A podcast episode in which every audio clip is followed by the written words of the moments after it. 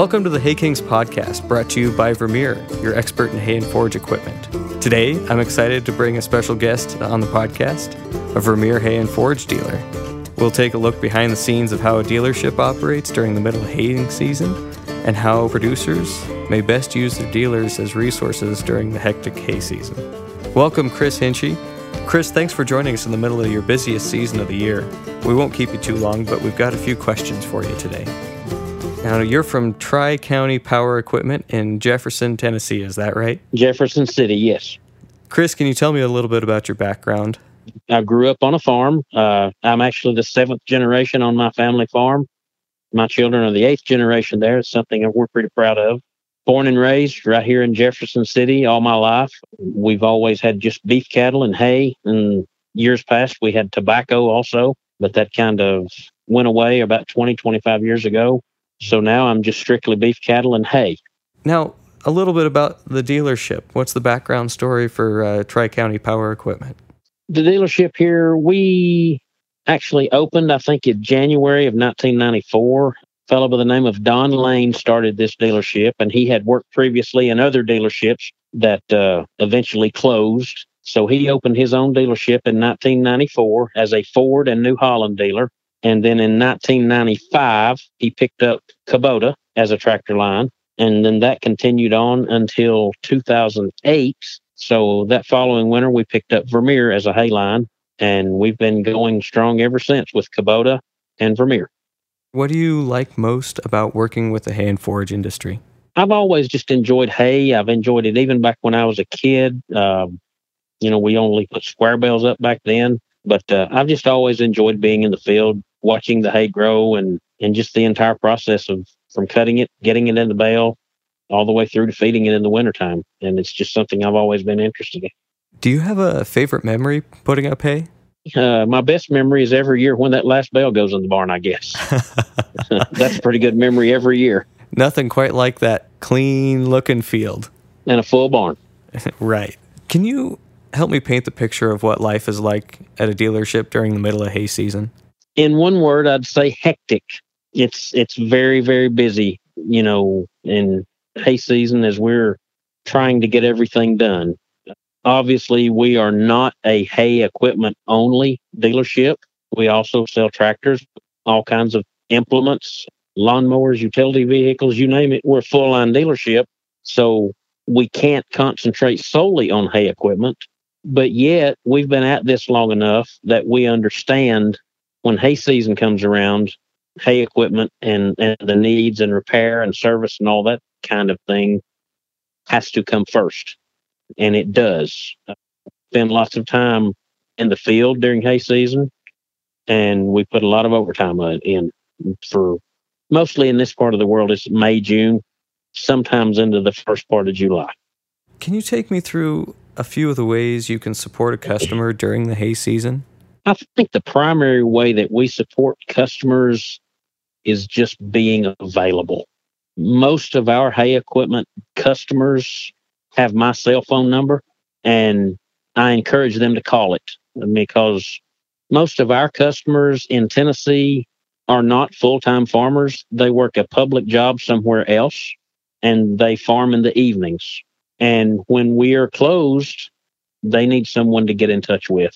So my phone number is available. I encourage them to call it. I always answer it if I have it with me. And lots of times, you know, we can help these customers out just with a phone call and we don't even have to go into the field. Uh, other ways, I guess, is just having a really, really good support team here at the dealership from the technicians, the parts guys having fully stocked part shelves. That's a big thing in hay equipment dealerships because when the hay is down and the equipment's down, you know, you got to get it up. Yeah, you don't need parts three days from now. You needed them two hours ago. you need it yesterday. That's exactly right. Yep. So, you know, having a fully stocked parts department, service guys that know what they're doing, and just being responsive and available, I think are the three biggest things that we can do to help these customers. Why do you think your customers choose to work with you in the first place? What's that draw without that personal touch that it sounds like you're you're doing a great job on? Well, we work really, really hard at that. And we do. We strive, we honestly strive to make sure that they get the best ownership experience possible when they deal with us. And honestly, I think that is why people come to us. We feel like that we do a better job than some of the competition, taking care of our customers, being there again, and and hay, customers probably more than any other customers appreciate that. So I think the biggest reason people deal with us and do business with us is they know that when they need us or when they need me, that we'll be there. We have done this enough that when someone calls me with an issue, especially with a baler, normally if they explain to me what's going on, I can almost diagnose it on the phone.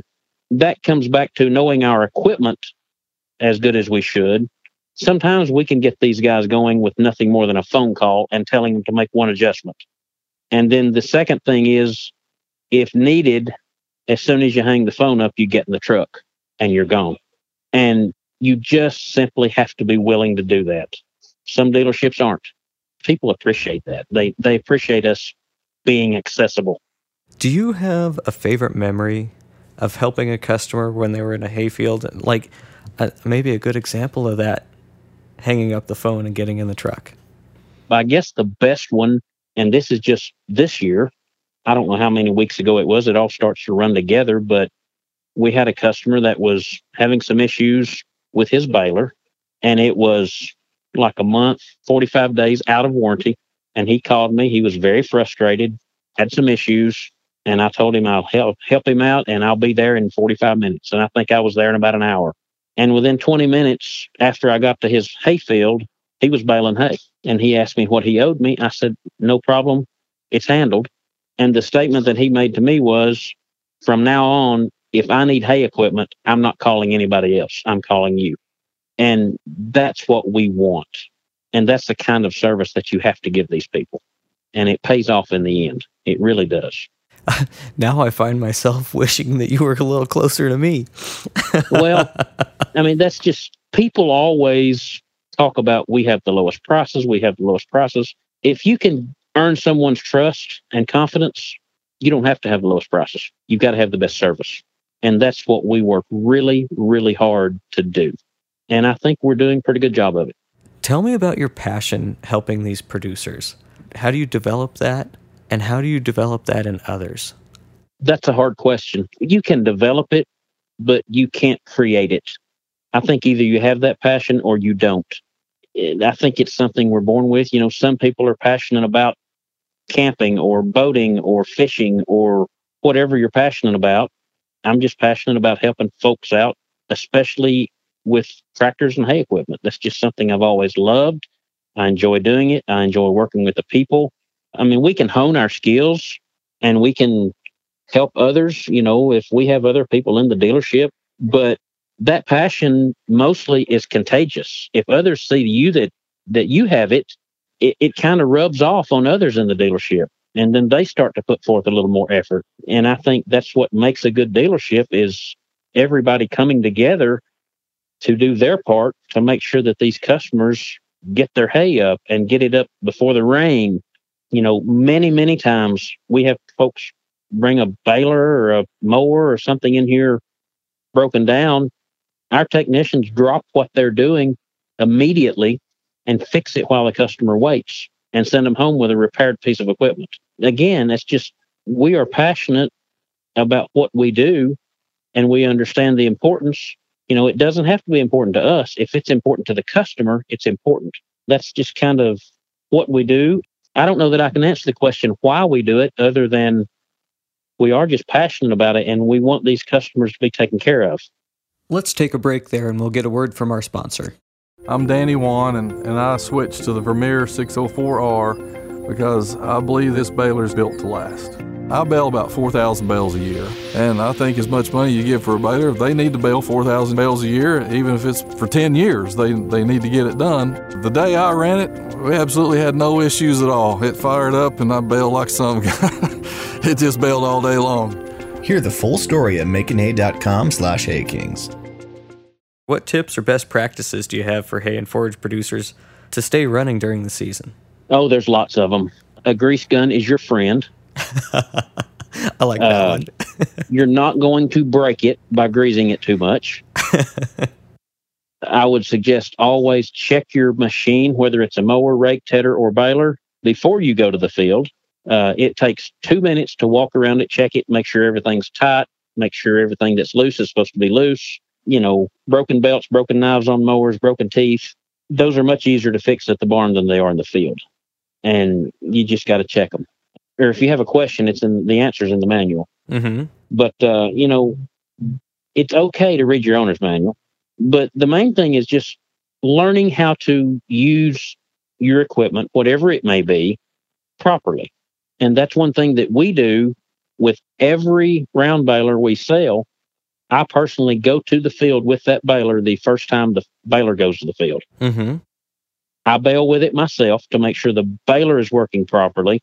And then I ride on the tractor with the customer to make sure the customer is operating properly.